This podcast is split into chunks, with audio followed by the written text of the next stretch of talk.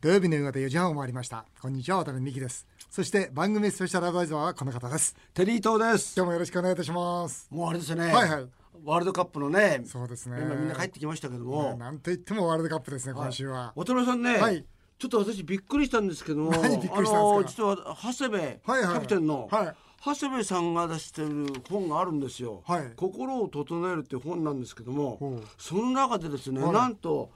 長谷部選手が、はい渡辺美樹さんのことをはい話してるんですよね。おおそれ嬉しいですね、で、 うん最近の若者はすぐ会社を辞めると今の仕事は自分のやりたいことじゃないからといって次を探すという感じじゃなくて、うん今いる会社で与えられた仕事ができないので、うん転職なんかしてもいいことないじゃないかということなんですけど もうんこれこういうことをそうそう言どっったかでんでねすかそういうそのどっかでね言ってるんだろうね、その、え転職をすぐにするんじゃなくて、うんとにかく今いる場所で頑張ってみて、うんそしてある程度達成できたら、そしたら次にまあ行ってもいいんではないかとまず戦わずして、うんえー前に進むのはよくないというようなことを言ったんだと思うんだよねなるほどまあ、それに対して、ね、長谷部選手が共感してくれて、まあ、渡辺さんの考えに大賛成だというふうにまあコメントしてくれてるんですが、うんでも長谷部選手ってよかったよね。もういやそうですねね うん、そしてね正直言ってあの疲れてるとこもあったと思うの。そうですかうんまあ、でもじその中でやっぱプレッシャーもあったと思うんだけども、やっぱキャプテンとしてよく踏ん張ったと思いますよね。ね、あうのんチームのなんとか雰囲気って、やっぱりキャプテンが作っていくものですからね。あそうですねうんうんで監督が変わってもこうみんなが生き生きプレーできたっていうのはやっぱり長谷部選手の存在って大きかったんじゃないですかね。あと本田選手って、うん結構僕はなんかほらよく飛行場からさ海外でね、うんうんやって帰ってくるとなんかすごいファッショナブルだからうんかっこいい感じがするんじゃないですか、うんだから中田選手みたいなイメージがあって、うんなんかちょっとキザな感じがしてたんですけども、今回いろいろ試合後のコメントなんか聞いてるとすごく男っぽいというか、うんなんか武骨な男なんだなって感じがして、うんあの最後の試合も日本負けてしまったんですけども、負けた試合の前なんかでもこの試合で日本が変わると、でここで僕らが頑張らないと、これからサッカーを目指す少年たちにもいい影響を与えないから、何しろ頑張るんだって非常に、姿勢がね、本当になんかスポーツマンの姿勢をしてたんですよ。うんまあ、引退ねすぐに長谷部選手と、うんねあ本田選手、んしたけども。まあ、引退というか、まあ、そのと日本にそうですね日本代表をやめるとはいいうこと代で、表ただやっぱそれも明日の日本というか、んここから4年間やっぱりチーム作っていってほしいというねそうですなねんかこう後に託す思いがすごく伝わってきましたよね、メールも来ていましたね、はい神奈川県大磯町のなるちゃん48歳の方ですサッカー日本代表の西野監督は、いろんな人からいろんなことを言われながらも十分な結果を残したと思います、中間管理職の私は上や下からの意見にいつもカチンときています、渡辺さんやテリーさんは西野監督をどう見てますかってことでテリーさん西野監督どう見てますいや僕ちょっと意外だったのは、うん今回、まあ、監督僕はね続投するのかと思ったんですよ。うんそれじゃなくて自分からやっぱりねやめるとうんうんいうことで、いやそういう意識の中で試合をやっていたんだなって、うんだからあの時に例えばあの、ね、時間を延ばして、んあのあ第三戦ね、うんうんうんああいうプレーももう批判を浴びるのはもう自分で、だけで天使じゃないんだということで、うんうんあの時もうすでにもう覚悟を決めていたんだなと、ん僕なんであんなことやっていたらあれかなと思ってたんですけども、次の、ね、監督やる時に自分がね今後も、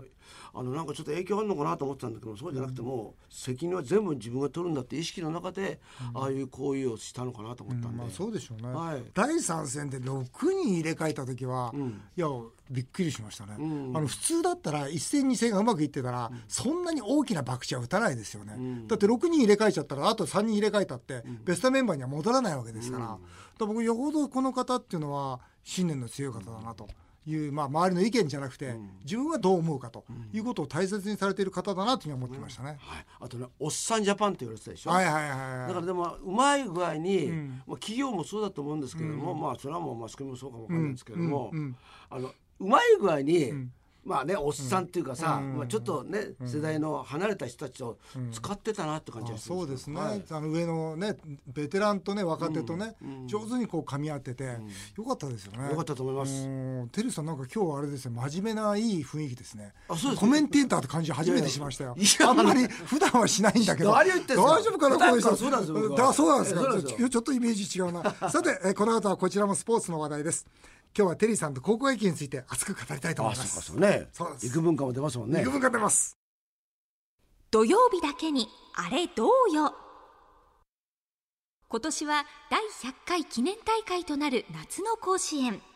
東東京で出場する幾分間高校の理事長でもある渡辺さんは自らバットを握り野球部員に毎年熱くノックをされるそうです西東京の有力校早稲田実業 OB のテリーさんも時間があれば球場に応援に行くなど毎年熱く観戦するそうです多くの高校野球ファンを熱くする夏がいよいよ始まりましたしかしそんなファンを二分するあれ同様がありますそれがこちら新ルールタイブレークの導入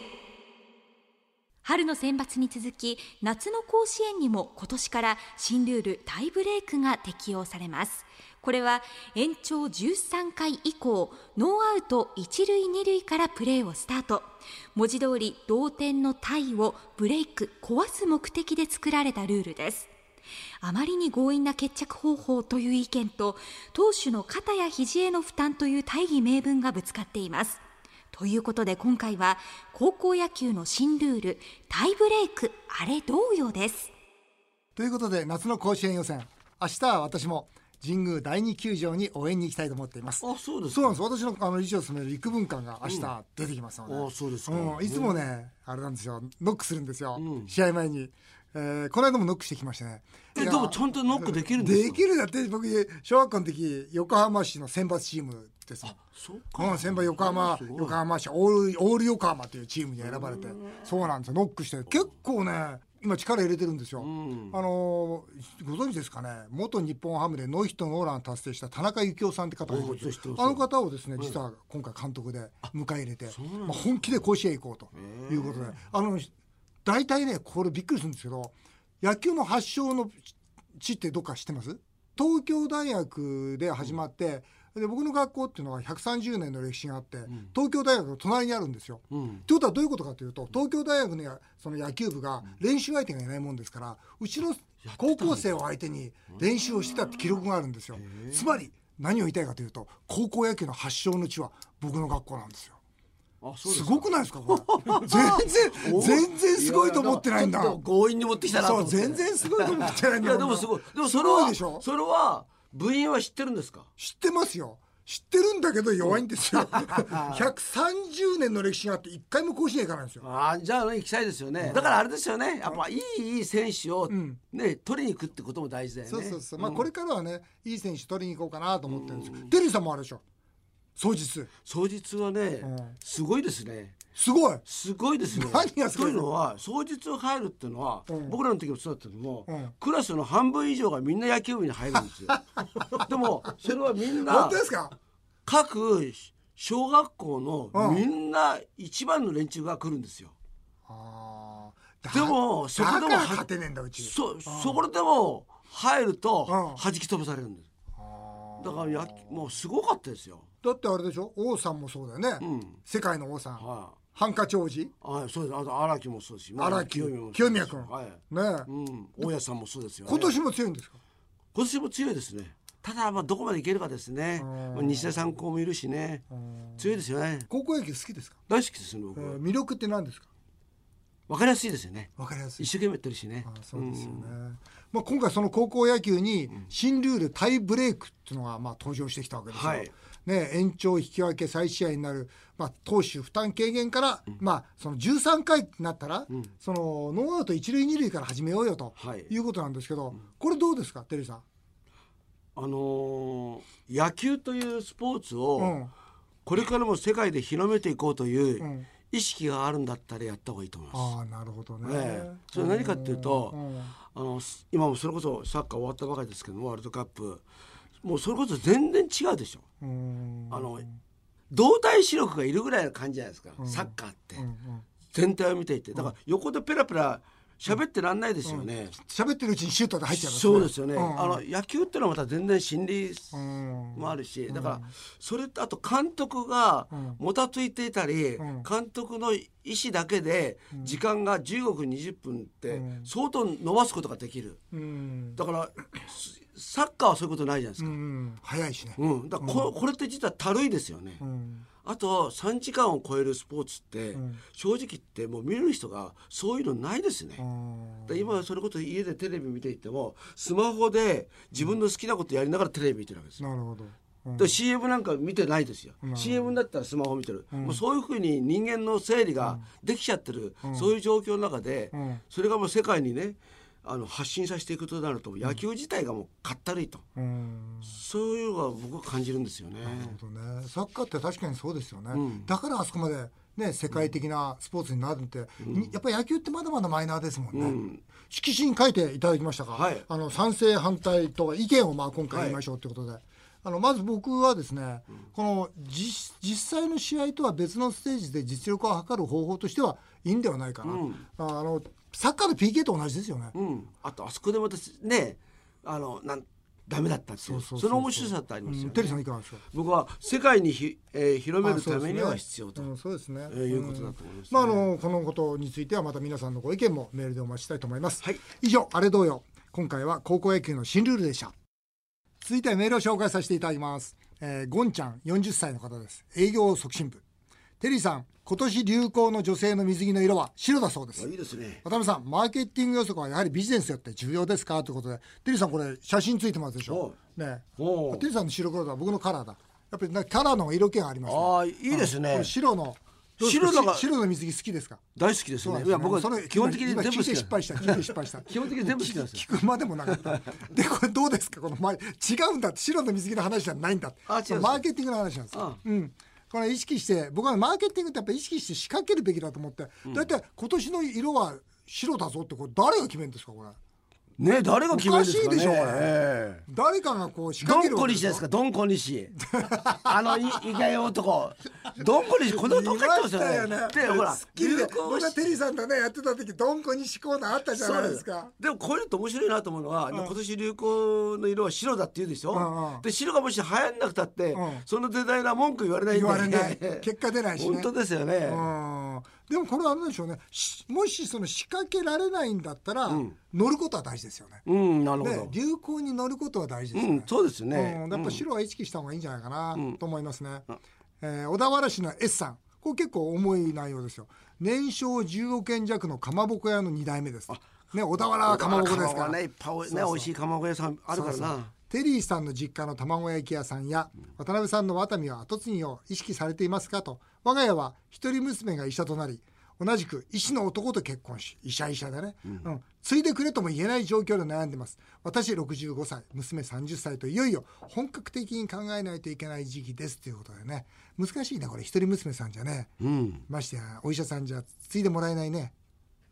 だ継ぐ必要あるんですかこれうんいやでもせっかくだからって10億円弱のね2代目で今度3代目にしてほしいじゃないですかいやでも従業員の人たちでしっかりしてる人がいればそうですよねそういうことになりますよねね悪くないですよね、うんでもテリーさん知ってましたあの国国内外ね、日本でも海外でも、はいこのファミリー企業つまり、あーまあ、同族が継いでいく場合と、まあうちなんかもそうですよそうねそうそうそう、はいで同族が継がない場合と、これずっとこの50年100年成績を比べてるんですよあそういうデータがあるんですかあるんです結果どうなると思いますああからない圧倒的にファミリー企業が強いんですよあそうなんですか、うん、これねやっぱりなんでかって調べていくと、やんっぱり目先の利益じゃなくて長期的視点を持って経営をすることが大事だってことなんですよね。それともっと大事なのはお金の使い方なんですよ。んやっぱり自分のお金だと思うから、まあ、無駄遣いをしない。うんまあでもそうそうサラリーマン経営者はどうしてもその経費を使いたがるということで、まあ、あのこの2つの理由でまあファミリー企業が強いということなんですけど、まあ、一方ねなるほどフなァミリー企業の場合には企業を私物化してしまったりするんで問題もないことはないんですがやっ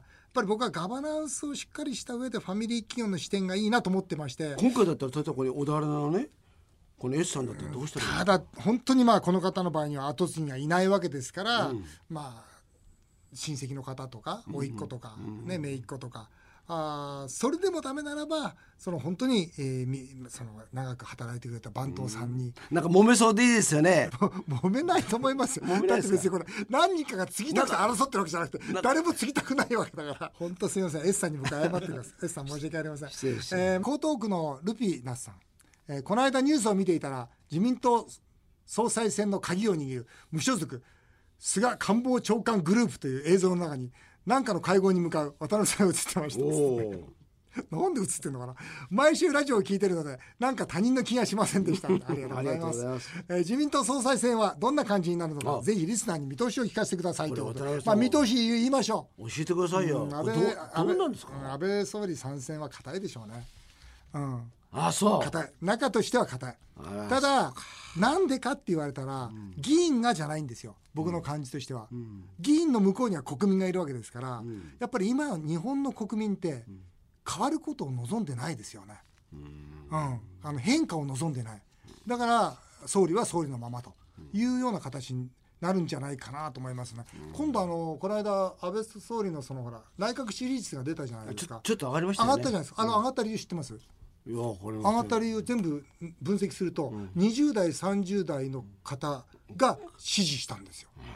つまり日本のこの若い方々が支持してるんですねでその結果、まあ、全体が上がったということなんですけどそれは20代30代の人はどう思って安倍さんを支持したんですここか、まではあの分かんないんですけど、ただ安倍内閣を支持しますというふうに言った人が20代30代で増えて結果として全体が増えたんですよ、若い人の方が保守的ですよね、うん、結局そういうことですよねそうですよね、あのぼ僕なんかもそう思ってたんですよ、僕も若い時の方がまあ僕は学生運動やってましたけども、なんか好きじゃないですかし主役が、でもある程度社会行くと矛盾とかいろんなこと考えると違うのかなと思いますよね、だから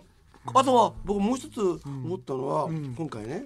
地方議員の,、あのアンケートを取ると、はいはいはいはい自民党のはいはい地方のまあね、はいそはのい党員の皆さんのアンケートを取ってみるともうはい安倍さんだったんですよね。それはやっぱり国民の声でしょうね、国民が変わりたくないという声を、やっぱり議員みんな感じてますから、やっぱり違うことやるとね、また議員も外されちゃうから、でやっぱりそこで言ってる、ただね、僕思うのは、今のこの社会保障制度にしても、もう圧倒的に高齢者有利なんですよ。で、若い人たちは、それこそ年金ももらえるかもらえないかの状態なんですね。とかあの全部の世帯所得見ても、若い人たちの所得ってほとんど伸びてないんですよ、アベノミクスにおいて、つまり高齢者の方の所得は伸びてるんです、そうやって考えていったら全部のこの日本の中で一番割り食ってるのは若い人たちなんですよでも支持してるんですよ。でも普通だったら若い人たちがなんで俺たちばっかりね、こんな嫌な思いしなきゃいけないんだとこの政権間違ってるぞっつって、怒ればいいんですけど、怒んないんですよ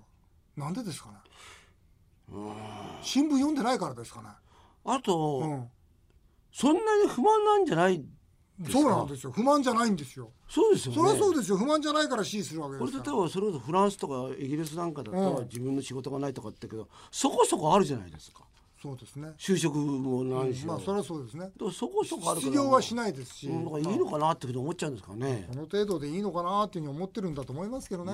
なんかもっともっともっとこんな社会にしていきたいとかもっと収入が欲しいとか、なんかこうもっともっとっていうのが今の若者たちにちょっと足りないような気がしますね,ね、ねそこちょっとね本当もっと若い人が言ったらいいと思う僕も思ってるんですけどね、そんなふうに思います続いて F 子さん45歳課長さん高3の母ですこれ面白いよね、はいえー七夕ですね、私の願い事はもう一度誰かと燃える恋がしたいでいいすですねだからもう僕ねこの F 子さんってもう一度ってもう一度ってことはすごい恋をしたんだよねあなるほどそうだよね、んだからもう一度したい旦那以外としてんでしょうねもうちょっとダメ以外過去過去にねそうですよ、お母さんや妻ではなく課長でもなく、やはり女性でいたいなとねわかりますねテリーさんの恋愛に対する考え女性でも共感する人多いと思います、どうどういう共恋愛に対する考えですかね自由ってことかな渡辺さんテリーさんの願いもこっそり教えてください、七夕に何を願うかですよ、テリーさん何願います僕はあの